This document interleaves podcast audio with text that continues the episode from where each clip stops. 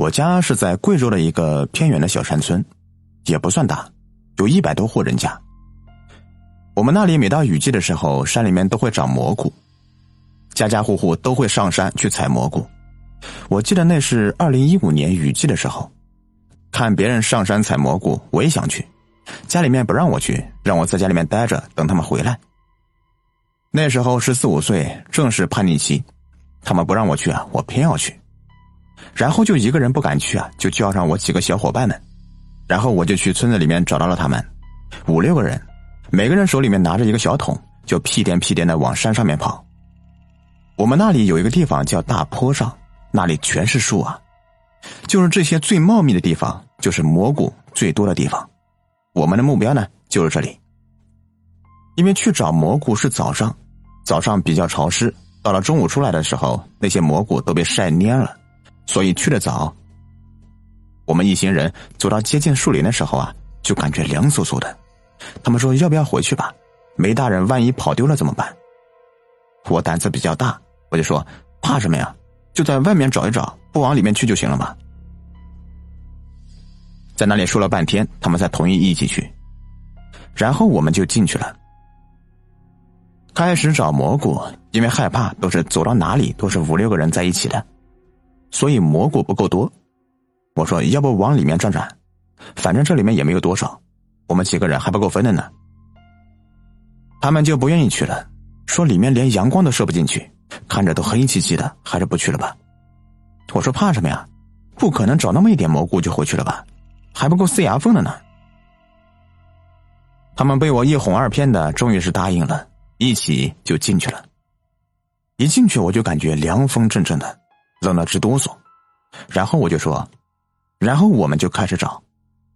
可是我刚刚说完，我一个朋友小刚就说：“你们看呐，那里好像有一个不穿衣服的女人。”我们所有人都往那里一看，哎，还真有一个不穿衣服的女人，皮肤白的就像是刮了瓷粉一样，背对着我们，看不见脸。我们全部都被吓着了，一个个的看着都不敢说话。那个不穿衣服的女人就在那里一动不动的，杵在原地。那个时候年纪小，不知道害怕，就说走过去看看，看看她在那里干什么。我带着头就跑过去看，他们跟在我后面，有点害怕。我们都是一个拉着一个的走过去。那个女人还是一动不动。我们走到她后面的时候，看着她，叫她，她也不回应。然后我们一帮人在好奇心的驱使下，准备到她面前去看看。然后我们从他的左边走到他前面，这一看不要紧，一看当场就被吓哭了。我们只看到他没有五官，就一张脸皮，没有眼睛、嘴巴、鼻子。就在害怕的发抖的时候，突然就起雾了，心里面就更害怕了。白色的浓浓的大雾一瞬间就把我们那里盖住了，伸手不见五指，然后我们就忍不住哭了。一边哭一边到处跑叫人，可是根本就没有人回应我们。现在心里面想的都是多么希望有个在附近找蘑菇的大人能够听见我们的呼喊，可是一点用都没有。就在我们以为要完蛋的时候，大雾就散开了，那个女人也不在了，我们心里面一阵发毛，然后全部哭着就往家里面跑。跑回去的时候，我家里面的人全部都在那里等着我呢，因为他们回来时没有看到我，所以准备去找我。没想到，才出门就看到我哭着跑回来了，然后爷爷就问我怎么了，我没有说话，就直接往伙房里面跑。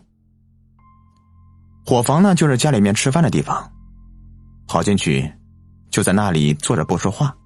爷爷奶奶进来说问我怎么了，怎么脸色发白，嘴唇发紫。我还是不怎么说话，被吓着了。然后爷爷过来问我到底怎么了。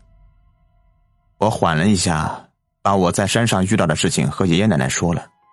然后爷爷奶奶就不说话了，跑了出去。到了晚上六七点钟的时候才回来。回来的时候肩上扛着半袋米，我就问爷爷：“你干嘛去了？”爷爷不说他干嘛去了，爷爷没有回答，然后一脸严肃说。你都给我听好了，我现在给你说的话，你必须给我记好了。我当时有点纳闷，有那么重要吗？爷爷说：“